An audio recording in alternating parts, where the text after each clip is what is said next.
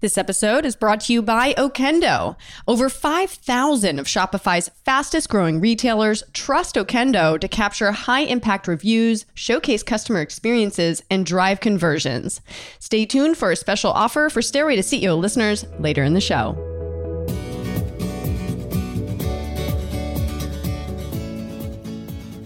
Hello, everyone. I'm your host, Lee Green, and welcome back to the Stairway to CEO podcast, the show where I get to sit down one on one with some of the most amazing founders and CEOs to talk about their journeys and climbing to the top, their stumbles along the way, and the steps they took to get them to where they are today.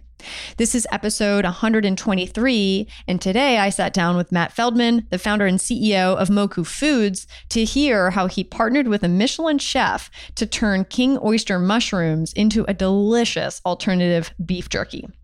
We talked about his childhood growing up in Hawaii, why he joined a vegan meetup in San Francisco, how he earned over 1 million views on YouTube, and how he's raised over $4 million for Moku Foods. I hope you enjoyed this episode. And if you like what you're hearing, don't forget to click subscribe, tell your friends, and check us out on stairwaytoceo.com.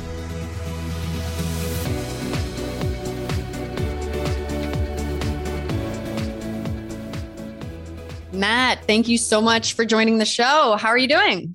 I'm doing great. Thanks for having me, Lee. Excited to be on here. I'm so excited. I'm really, really excited. I know you guys have been around since what, like kind of 2020 time?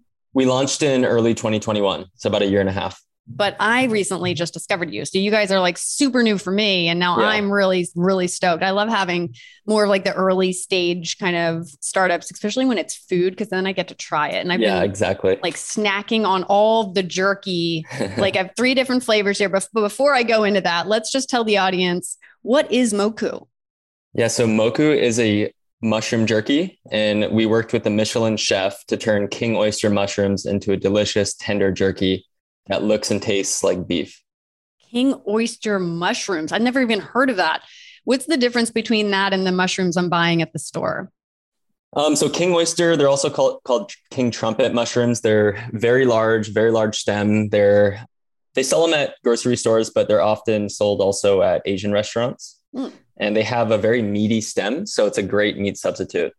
So are you using only the stem? Um, we're also using the cap as well.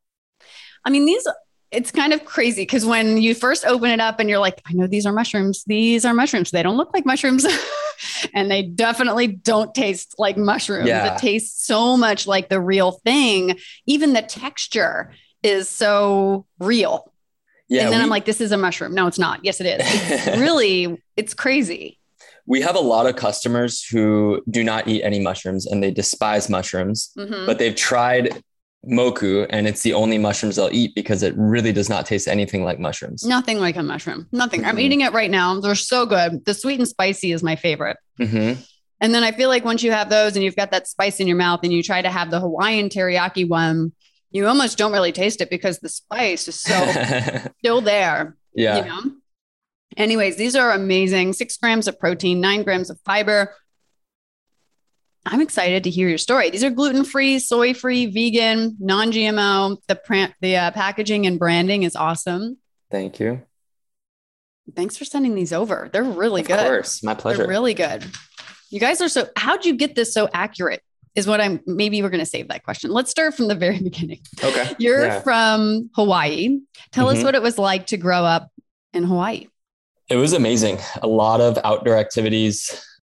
My family was very into sports. So I played all the sports baseball, soccer, basketball, football. Ended up, you know, playing basketball mostly in high school and college, but also surfed and hiked and gardened and pretty much lived my entire childhood outdoors, which most people do in Hawaii. And, you know, we're blessed with beautiful weather and, and all that. But I think growing up in Hawaii, you know, we have limited natural resources. So you know we're we have more of a responsibility to take care of the land and really be conscious about our individual decisions and how they affect both the island and the planet so from an early age i was always very conscious and passionate about sustainability and i knew when i was when i would get older i would start a business centered around sustainability or the environment somehow how did you know that as a kid or, or that was just like a dream i just knew that i was passionate about sustainability. And, and what does that mean? Like when you were um, a kid, how did how were you showing your friends and your family that that's something you were into? Were you like I think recycling like, a lot? Like yeah, yeah. It just like irked me like seeing like people throwing recyclables in the trash and littering and the oceans getting poisoned and all that. And I just had like that fire in me that I wanted to do something better for the planet, but I had no idea what it would be. And then fast forward, uh, went to college and in New York City, played basketball out there, studied finance, ended up, uh, actually had a coffee company out there with uh, um, uh, another student. And we, we distributed organic custom blended coffee from South America to a bunch of restaurants and cafes around New York City. So I got a taste for the food and beverage industry back in college. But after college, I moved to Silicon Valley to work in tech, which I did for five years. And always I honestly didn't want to work for any company after college, but I didn't have an idea that would, you know, take me to the next level out of college. So I was like, you know what?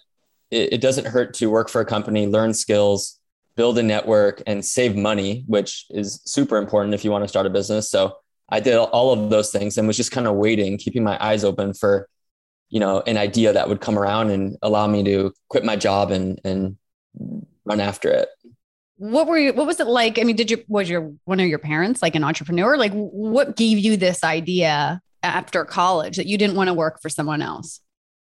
I always had the entrepreneurial spirit. My mom was an entrepreneur and from an early age i knew that i wanted to be running my own businesses. What's your mom's business? She had a um, uh, sports apparel company for women like leotards oh, cool. back in the nice. day yeah that's cool. So you kind of saw her running her own business and you're like, that's something that I want to do. I want to be like, yeah, her. she was doing it with three kids, like just Whoa. getting after it. So yeah, it was, it was in my blood. Definitely. And looking back, you know, when you were a kid, what were some of those entrepreneurial things that you did? So in high school, I started a company called Bookzingo, which in our high school, we had to buy books and then when you sell them back, you make next to nothing. So we started a business with four other people where it was almost like a Craigslist, but centered around each school. So you go on the website, you type in your school, then there's like a messaging system that you can buy and sell books amongst students. It got really popular in Hawaii amongst high schools and colleges. And then all of us went to college and we couldn't figure out how to like run it from New York City. yeah, like it was tough because we all had, you know, extracurriculars. I was playing basketball in college. So we didn't, we weren't really able to scale it, but it was like a, a really fun business to get off the ground in Hawaii. That's awesome. So you yeah. definitely had the bug. It was in your blood. And then you were also doing it in high school. And so, you know, where did you get the idea then for Moku?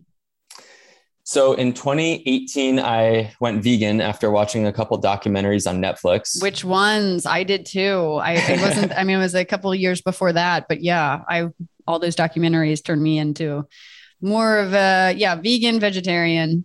So I watched uh, Cowspiracy first, and then mm-hmm. What the mm-hmm. Health, and then I was like, okay, let me try going vegan for two weeks and just see how I feel. And yeah. I did that, and it was a game changer for me. It it doesn't work for everyone, but for me, I felt better physically, mentally, spiritually. It just all kind of clicked.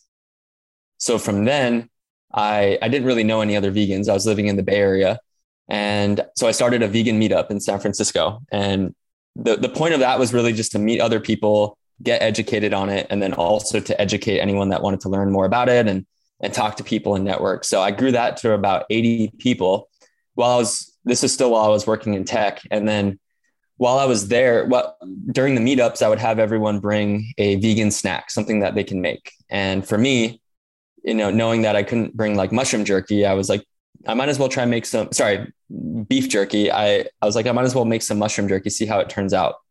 But why mushrooms? Like all of a sudden you just, you had that idea. Like I'm, instead of beef, I'm going to bring mushroom jerky. I, I've always loved mushrooms. And I knew that like, if you cook them in the right way, they can taste very meaty.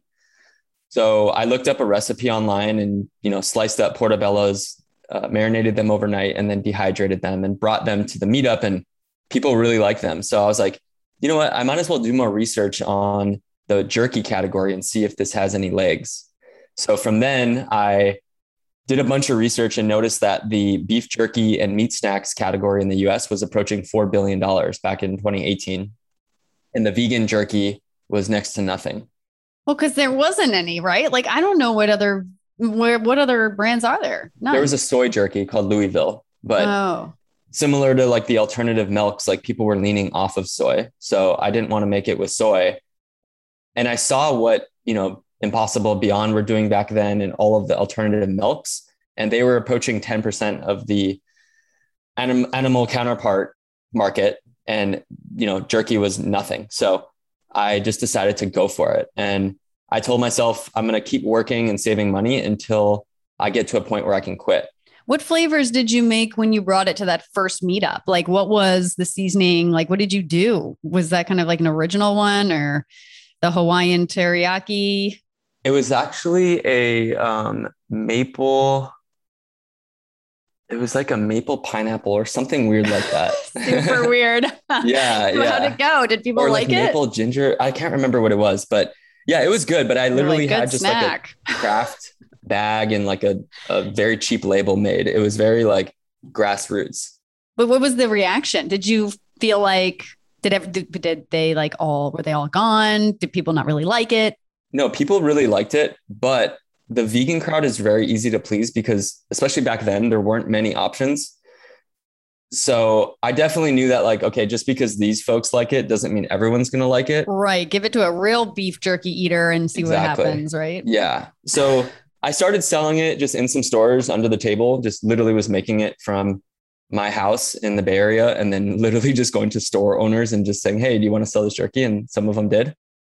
But I knew that I needed one to network and just learn how to start a food company. And secondly, quickly after that, I learned that I needed to hire a product developer or chef to make a commercialized version of this or develop something that's commercial.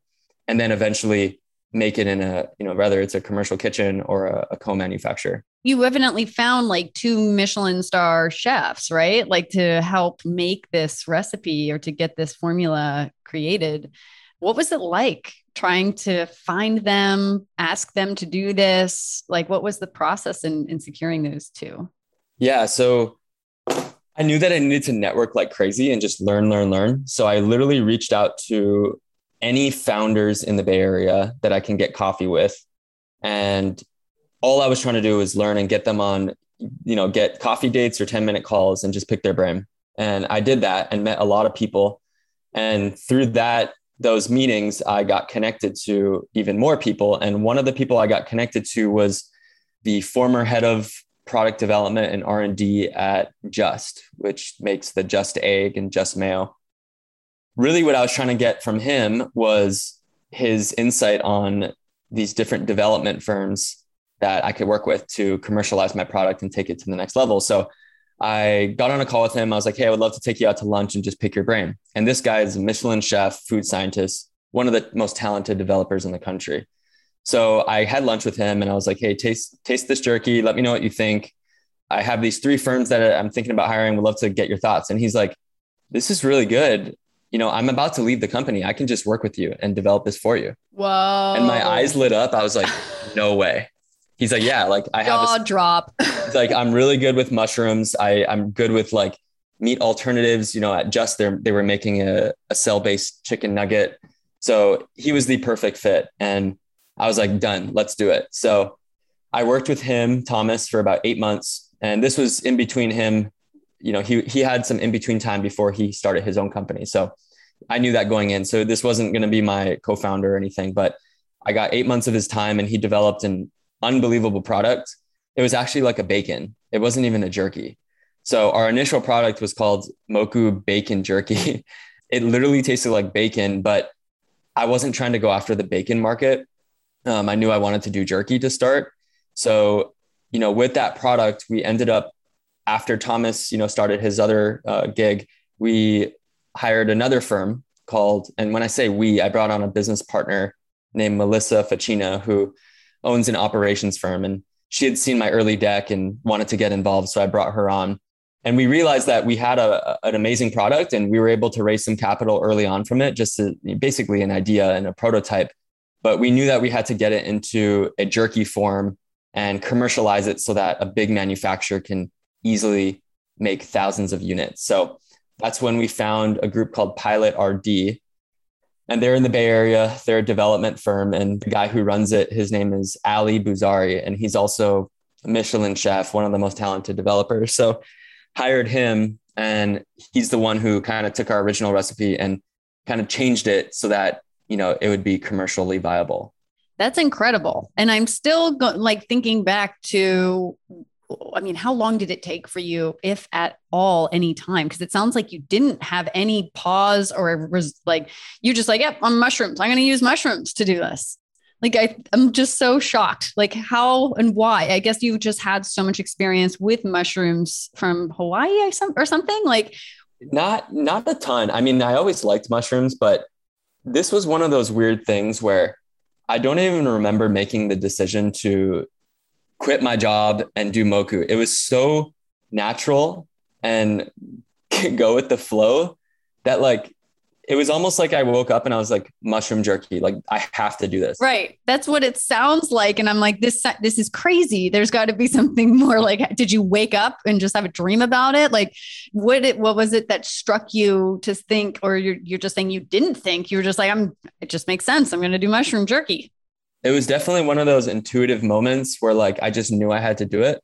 And I don't have any like research or anything to back up why I decided to do it or choose mushrooms? Like you don't have any idea why you chose mushrooms specifically. So I, I, was learning more and more about mushrooms and like they were showing up in the news and, and magazines. And I knew that one, they were very sustainable. And there actually was, I did visit a mushroom farm in Hawaii that makes portobello mushrooms. And it was incredible. It was eye opening. And I saw like, you know, how sustainable, sustainably they're made, how little, you know, resources they take up. And then when cooked in the right way, they can really taste like meat. And I think knowing those two, I was like, this is the perfect ingredient. I don't want to use soy. I don't want to use, you know, any of those fake meats or chemicals or anything oh, like high saturated fat oils. I wanted something whole and it was just the perfect ingredient. Nice. So you definitely have had some experiences, including visiting that mushroom farm, kind of already knowing that it's a very sustainable product to make all these things I think just added up where it just clicked instead of thinking too much or having to research too much about it. Yeah, I think I think the mushrooms conditioned me to choose them. Let's put yeah. it that way. yeah, something's going on here. um, that's amazing. So after you, you know, started working on the um, R and D process and kind of, what was it like? How many samples did you have to try of this mushroom jerky before you were like, this is the one, we're going to do this? And then did you launch with all three flavors or did you only have one? You know, can you tell us kind of how that went? Yeah. So I'll, t- I'll back up a little bit because it wasn't all just smooth sailing. You know, after we had our initial prototype, I brought on Melissa. I was able to raise some capital from amazing founders like the founder, one of one of the founders of Thrive Market, Casper Mattresses, Soylent, and I got all these people on board and many more that just believed in myself and Melissa and and the vision, and they loved the product. But at that point, I still didn't have a way to make it at scale, and I was pretty desperate to find a, a manufacturer because most of the beef jerky manufacturers didn't want to work with something that wasn't meat based. So I ended up finding this manufacturer in Southern California, and I thought it was a good fit we ran a trial there, like a very small benchtop trial, and it turned out great. So then we made, you know, a big order, and then we found out afterwards that they never had the even facility to make it. It was just smoke it was and really mirrors, bad. smoking mirrors completely. Whoa, that's and, terrifying. Yeah, so we put in so much so much resources and time and effort there, and then we had to back out and completely change directions and if you're if you're new to the food industry, moving manufacturers or going into a new one takes at least a year. It's just you know everything moves very slow in food, and I came from a tech background where everything moves very quickly. So yeah. I didn't have the patience to wait. There's a lot of urgency. To, time is money. Let's go. Yeah, yeah, exactly. So I'll give a quick story. Actually, you know, after we quote unquote tried to do our first production run at this facility, we had told everyone on social media, all of our investors that we were launching in, you know, two weeks or so. And they sent the product, like I, I remember picking up the product from their attempt to make it. And I I just had boxes of bo- boxes and boxes in my car, and I was driving them to the fulfillment center in California, and the plan was to drop them off, and these would go out to our customers on our website, on Amazon, all that. We had get gotten that all set up, and we were like creating some buzz on social media. People were ready for us to launch. This was back in 2019, before the pandemic, before everything. And that weekend, this was a Friday, I had like a basically like a festival slash um, event I was going to in um, Mexico. I was driving down. So I was just really excited to like get my product to the fulfillment center, drive to Mexico, have a great time and relax and just like, all right, finally, like I'm those two, two years of pre, pre-launch is over. I'm going to be across the finish line to stage zero and like start there. So I get to the fulfillment center, I open a box and granted, we had done a trial there, a small trial, and the product tasted amazing. So I open the box. I'm like, do you know what? And I, I, I wasn't even going to do this at first, but I was like, I might as well try a bag because I need to know how this tastes. So I open up a bag, I put it in my mouth, and I'm like, what the F? like, this is no. not how it's supposed to taste. Oh, so no. maybe, maybe like, maybe I'm just tripping. Like, let me give a bag to one of the workers. So I gave it to one of the workers and he like spit it out. He's like, this is awful. Oh and then oh like, I was just like, my stomach just like hurt. Like, I was how like, did that what? even happen? Yeah, like how did this happen? What do I do? So I called the the manufacturer and they're like, no, like we made it exactly how you told us, like blah blah blah. I'm like, no, this is not how it's supposed to be done.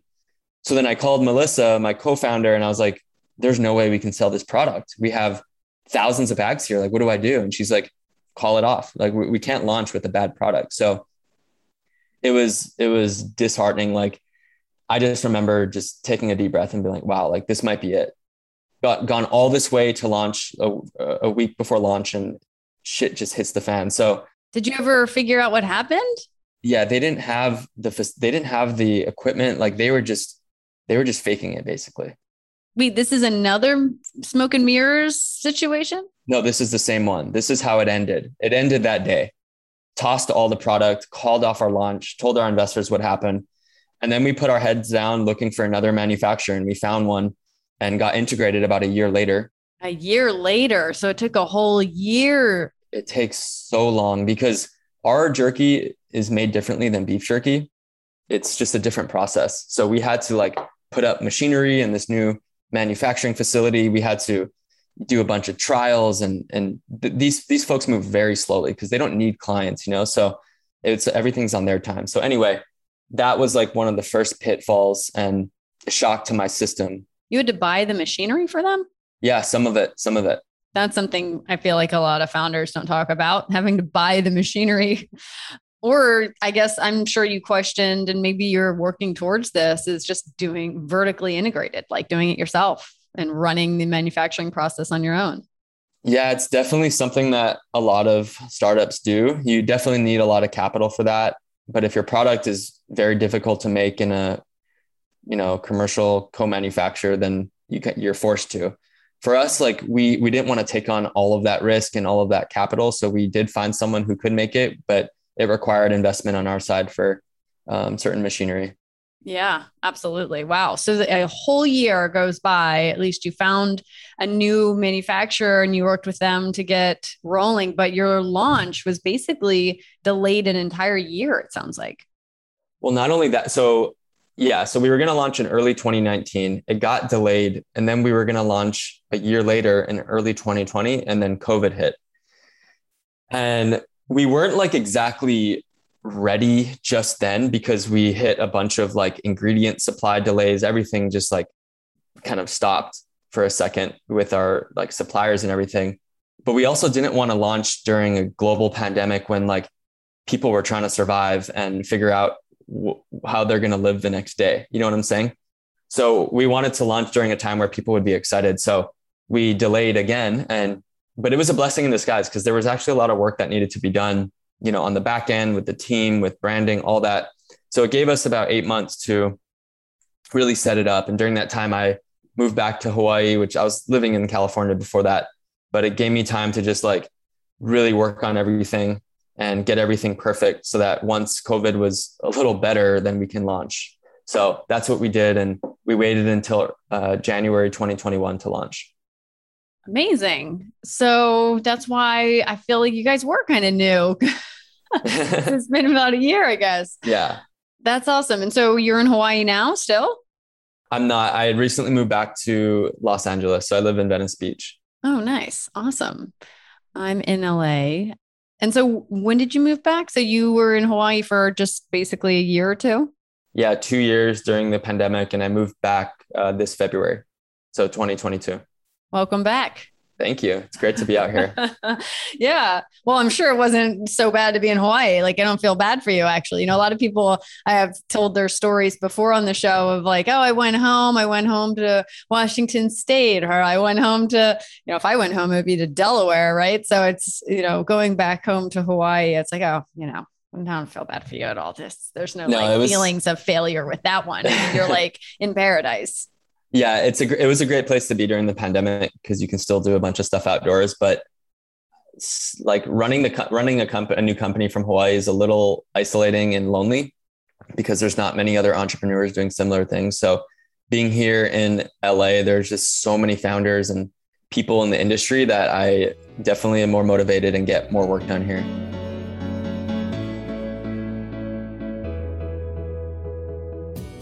And now we're going to take a quick break to hear a word from our sponsors.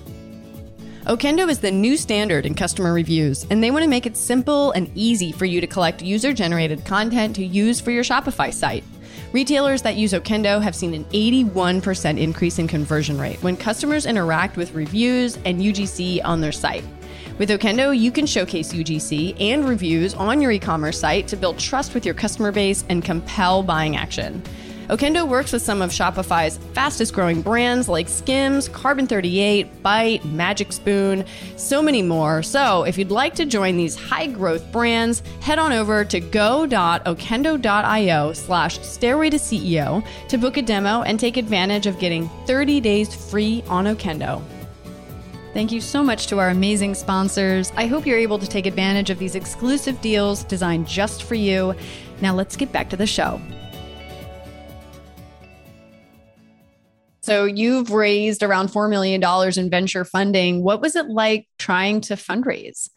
What advice do you have for entrepreneurs that are looking to raise capital? Yeah. So I'll say in general, when I started this company, I knew nothing about the food industry or even starting my like a, a venture back company.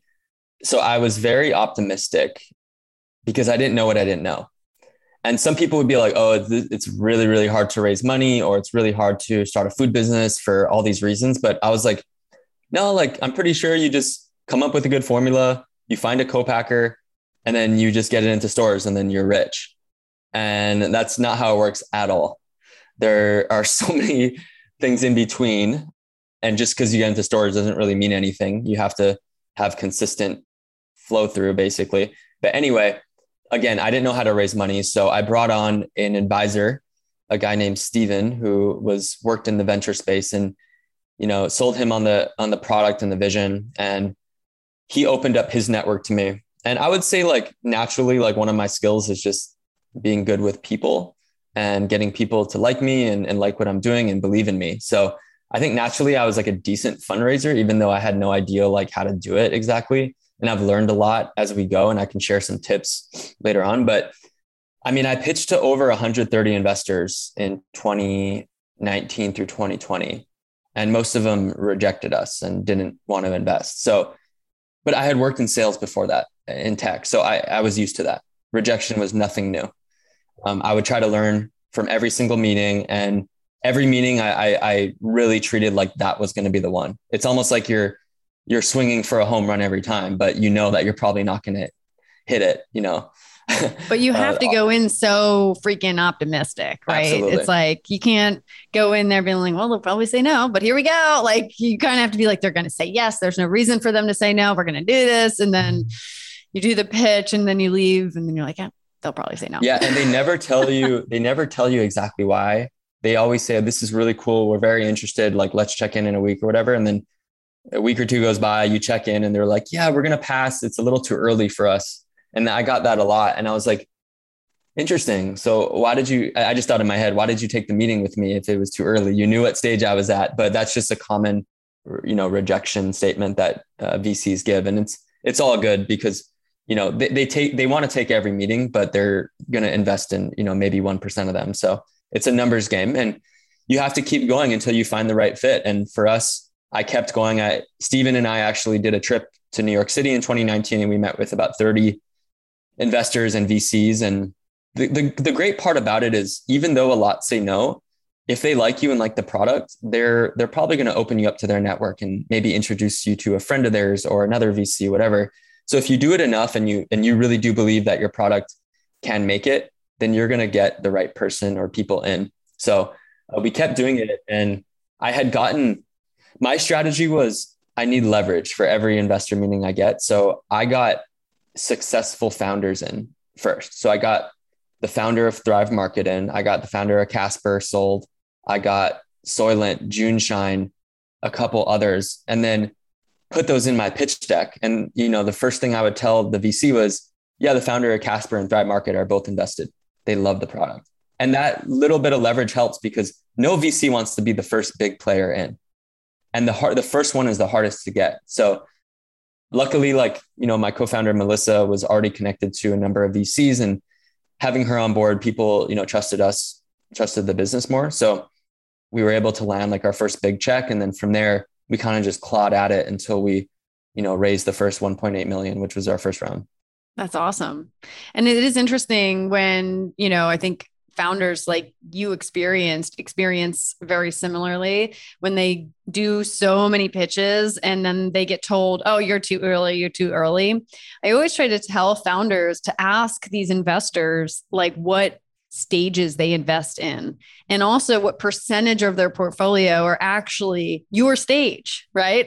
Because if that will at least help you as a founder kind of ballpark like the chances right? If, if it's actually a pre-seed fund big chance that this could be a check coming your way for this kind of like maybe a pre-seed round right but if they're actually doing mostly series a and they write maybe one check a year to a really early stage company then then like nice treat those know. as practice pitches, basically. Totally, exactly.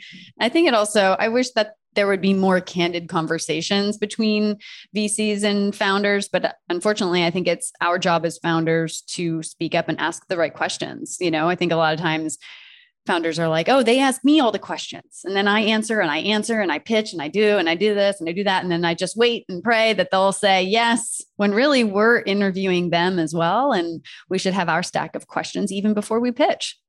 Yeah. I mean, the truth is that these investments, these VCs, they want to really get to know the founders over time. So, like, they they all take the early stage meetings because they want to plant the seed, get to know the founders, stay in touch with you, and then invest a year later. They won't tell you that because it might, you know, draw some founders back, but that's the reality and it's good for the founder. I mean that's how you fundraise essentially. You, like you have to take those meetings. I think setting expectations is one thing right? So when you know you're going into a pitch and it's probably not going to be a fit for that round that you're raising you'll know. But it's a great opportunity to m- maintain that relationship over time because when you send them investor updates like every month for the next year and you're like oh by the way we're, we're going out for a seed or series a they're in. You don't have, it's like they're, you don't really have to go through this like six month process fundraising because you've already built all those relationships. So it's good to be pitching as much as you can. A hundred percent. You, you really have to look at every call. Like you hope it works the first time, but if it doesn't, at least sell them on yourself so that they like you enough and like the product enough to maybe recommend you to someone or keep, you know, keep your name in mind so that when they you know do talk to someone that might invest in a company like this they'll refer you. And if you take enough meetings you're going to get you know introduced to their network and it's a spiral effect. So it does take a lot and you have to really be level headed and tough because you're going to get 99 no's and that one yes could change everything. Yeah exactly I remember fundraising for my own startup, and you know, an investor would say something like, "Not a great fit for now, but keep us posted on your progress." And I'm like, "Yeah, sure. You don't give a f about my progress." Da, da, da. You know, you're like so angry. You wanted them to invest, and they said no, and, but in a nice way. But no, really, when they say keep us upgrade, um, updated on your progress, that is like key for send them your, you know, a slimmed version potentially of your investor updates to actually keep them updated with your progress because that's the open door for the next round. Yeah. And there's so many tips that I've learned with fundraising. Like one, like no investor wants to be the first one in. And you you also don't never want to lie to investors, but there's a gray area where you want to, you know, create scarcity and create momentum, urgency. Exactly. So you have to phrase things certain uh, in a certain way where like the round is going to close in two weeks. So if you want to come in, let me know. And then what usually happens is you get a lot of people who are like, I'm very interested, you know, keep send me this, like send me the terms, whatever. And then then they kind of go off the map. And then you have to reel them back in, but you don't want to be too desperate. You don't want to send them too many emails. So what I found works really good is, you know, if you have a hard time getting hearing from an investor, you just draw the line in the sand and you say, Hey, we're closing the round on July 15th. Please let me know by Wednesday, July 1st, whether you're in or out. And then you hold them to that. And if they don't respond to you, then they're out. You don't you don't keep asking after that. Totally. You have to put a date on it. I would say something like when I was fundraising, I'd say, would you be able to sign by this date and fund by this date, which is only a, a few days, maybe a week apart, right? Of we're getting all the investors to sign and fund on these dates. Do they work for you? And then you'll know right away. What else have you learned? What are some other challenges that you've faced? Obviously, the manufacturing one is a really big one. What are some other things that you've learned or have had to overcome in getting the business to where it is? I know you guys are still early, but how's it been going? Yeah, you know, one thing that I've learned the hard way is developing so when you when you have an idea and a product, you know, what we did was I hired amazing chefs and product developers, but it started off as just like a, a kitchen product. And then we had to take that to another product developer to make it commercial. And knowing what I know now, I would any new company or, or, product I would do, I would develop it for scale on day one.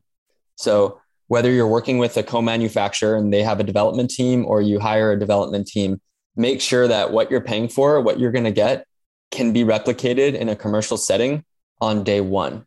That's very important because a benchtop kitchen formula prototype is completely different from a commercial prototype because they're you they use different equipment and it can be a completely different process. So that's one thing, developing for scale early on.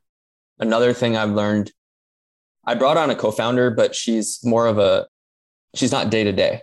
So and but she's been incredible for me as a mentor, connections, all that. But I never really had a day to day co-founder, and you know I, I kept my eyes open for one, but it just never happened. But it is really really hard mentally to start a business. There's a lot of there's definitely wins but there's a lot of losses. And being able to share that burden with someone else i think is the main reason why i wanted a co-founder. But also you know i put in the first let's say 100k into the business you know like being able to split that with someone being able to share you know responsibilities and roles with someone else to get the product to market quicker that would have been nice so all in all, my biggest advice to founders or entrepreneurs is new entrepreneurs is like, if you don't have all like, I, I know some founders that do it all themselves and great, they get all the equity, they, it's great. But for me, I would only start another business with a co-founder or two. Yeah, you know, I've been a solo founder, so I would agree with you. I don't know what that looks like, but it sounds great. yeah, exactly. It's just not for me. I, I was able to get Moku to a point where now we can hire and we have board members and advisors and you know Melissa's still very active, but the early days and still today it's it's tough. Like when you when you hit roadblocks, it's very lonely. No one really understands what you're going through. So I would highly recommend people to be very careful about who they bring on, but bring someone on that's complementary that you really know is going to be with you when it gets tough because you need that person to put in the same amount of energy as you or else it won't work. So that was like, those are the two big lessons that I have. And then another, I'll just throw out another like lesson or recommendation for new founders that are starting something from scratch. And, you know, in the early days, you, you don't know if it's going to work. You have to be super optimistic and have your head in the clouds, especially when you're fundraising. Like you need to be convincing investors why this is going to be the next billion dollar company. Whether you actually believe that or not, you have to be thinking that way. But chances are like most, most startups don't work. So I think what some founders struggle with is they don't know when to when to quit you know when to because no one likes to be a quitter but at a certain point like you, you might have to pack it up, you know? So I, I recommend, I didn't do this, but I learned this from other people is when you start, set a date, set a time frame. I'm to give this my all. I'm to put this amount of money in for the next 12 months. And in 12 months from now, I'm to sit down and reassess whether I should keep going or not. And that way, during those 12 months, you're not waking up thinking, Am I crazy for even doing this? And that way, you're going to allow yourself mentally to go after it 100%, not look back. And then after those 12 months or whatever time frame you set, you can really assess whether it's a good idea to move forward. And you can set milestones or or targets that you would need to hit in those 12 months. But I think that mentally is just a good exercise because no one knows if their startup is in a good like early on you don't know if you're doing good or bad because you're still you haven't gotten to post launch yet. So it's really tough sometimes to understand if you know you're you should keep going or not. And every day is a roller coaster. So if you choose the wrong day to think uh, hmm, maybe i should evaluate this you know and it's on the down day you you could make a bad decision. Whereas like the next day some big news some great thing could happen and you would have never known if you would have just if you quit too soon. So that's a really insightful thing to do i think um, and advice. That's great advice to set kind of a goal for a time to reflect and, and just don't do it every night because you'll drive yourself crazy. You know it's such a roller coaster. And also those milestones of course are really important. What were some early signs you know that you were like this is working i think? Like what were some of those metrics I mean, just seeing people's reactions early on from the prototype was definitely like the sign that was like, I need to do this. Like, this is going to work. And then I got invited to pitch on this show called Elevator Pitch from entrepreneur.com and got up to the judges and you know they all agreed to invest and like that was a, a, pivotal moment just like giving me the confidence that like i'm on the right track and that got like over a million views on youtube and kind of put us on the map this was all pre pre launch so that you know was definitely like you know helped me to have confidence that like this could work. I think the the forbes 30 under 30 was definitely a big it, it wasn't like a revenue accomplishment or anything but it was definitely a sign that like i'm onto something and i'm being acknowledged for something that i've done thus far. So i think that was definitely good and it, and it helped me connect with a lot of other people. And then just getting big investors involved i think was a nod to uh, you know our potential we're still very early on. We've we've only sold online.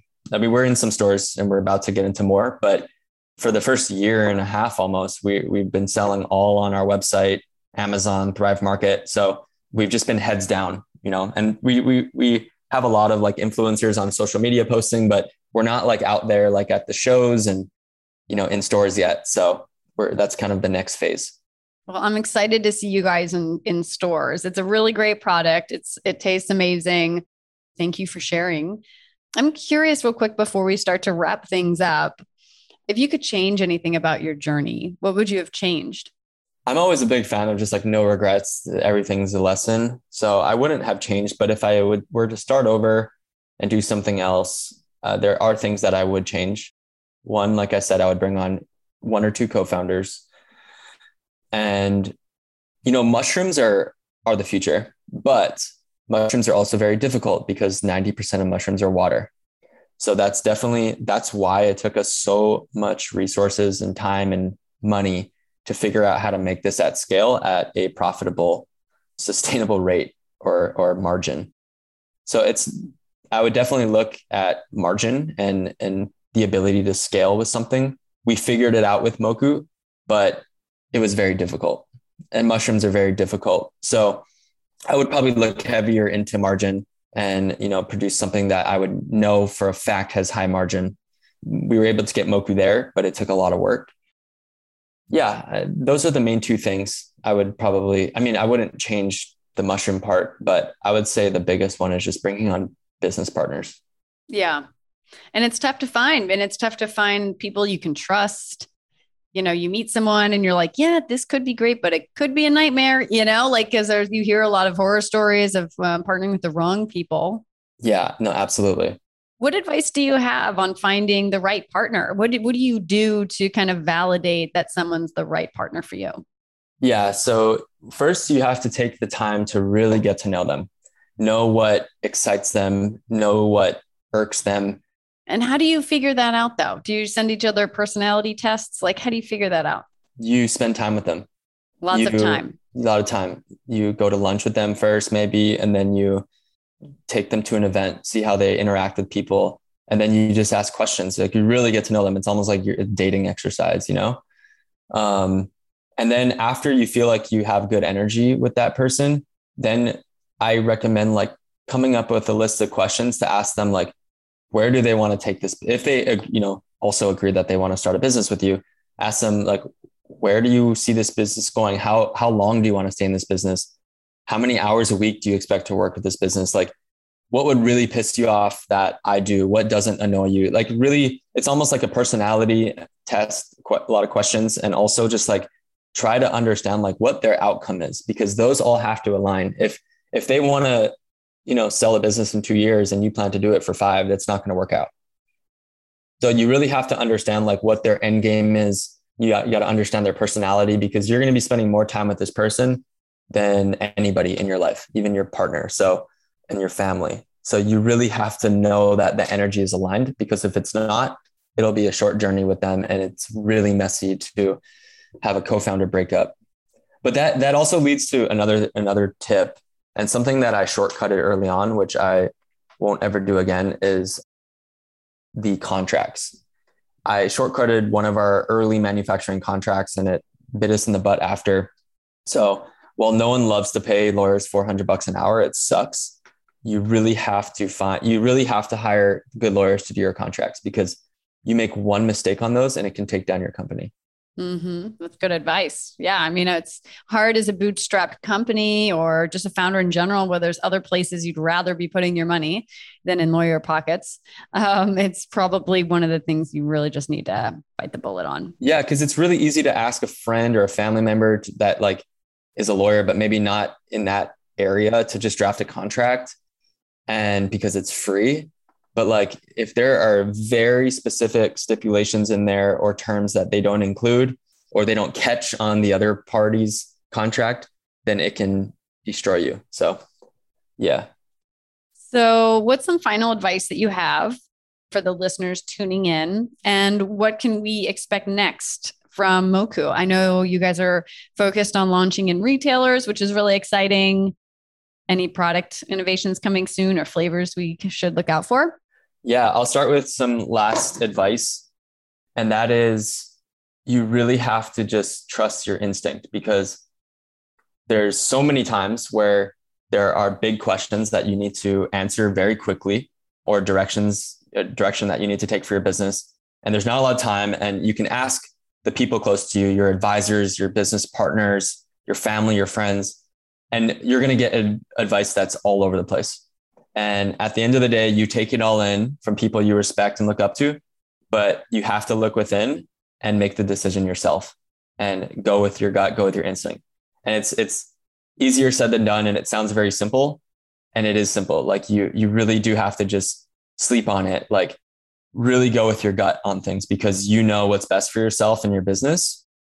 And even if at times advisors that you are much more experienced than you have try to push you a certain way. If you don't feel comfortable with it then go with your gut. So there have been so many moments like that where i've gone with other people's advice and it hasn't worked out and i wish i went with my own. And also vice versa. So you really have to choose who you you know ask advice from.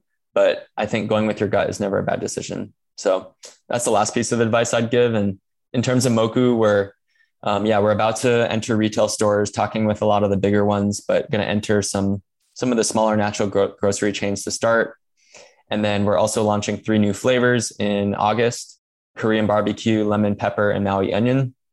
And they're all insanely good honestly better than our current three flavors even though these are their current three are great. And then we're also launching a new product at the end of the year which is i won't mention it yet because we're finishing development and i don't want to you know give a heads up to any competitors but we're really excited about that and um, yeah just like growing very quickly entering new accounts and just like my role as the founder and ceo is just to you know make sure my team is motivated and continue meeting with high level people that will get us into new accounts or new investors and or press and all that. So it's been a fun journey very up and down. And I'd say like compared to when I started it, you know, I've learned to detach myself emotionally from the business. So when things don't go well, I don't carry that with me as much as I used to. Obviously, it's hard not to carry it, but um, I really try to treat the business like a facilitator and and not carry that energy with me because the business is is its own entity. It can go in any direction, and if you carry that the whole time, you're not going to be able to live your life. So, you got to stay level headed. Absolutely. Well, Matt, thank you so much for joining me on the show and sharing your awesome story. Thanks so much for joining us. Absolutely. Thanks for having me, Lee. Thank you so much for listening to the Stairway to CEO podcast. Once again, I'm your host, Lee Green. And if you have any burning business questions, please feel free to reach us at www.stairwaytoceo.com. We'd love to hear from you. And if you like what you hear, be sure to subscribe to the show, tell your friends, leave us a review, and follow us on Instagram at Stairway to CEO. Until next time, guys, keep on climbing.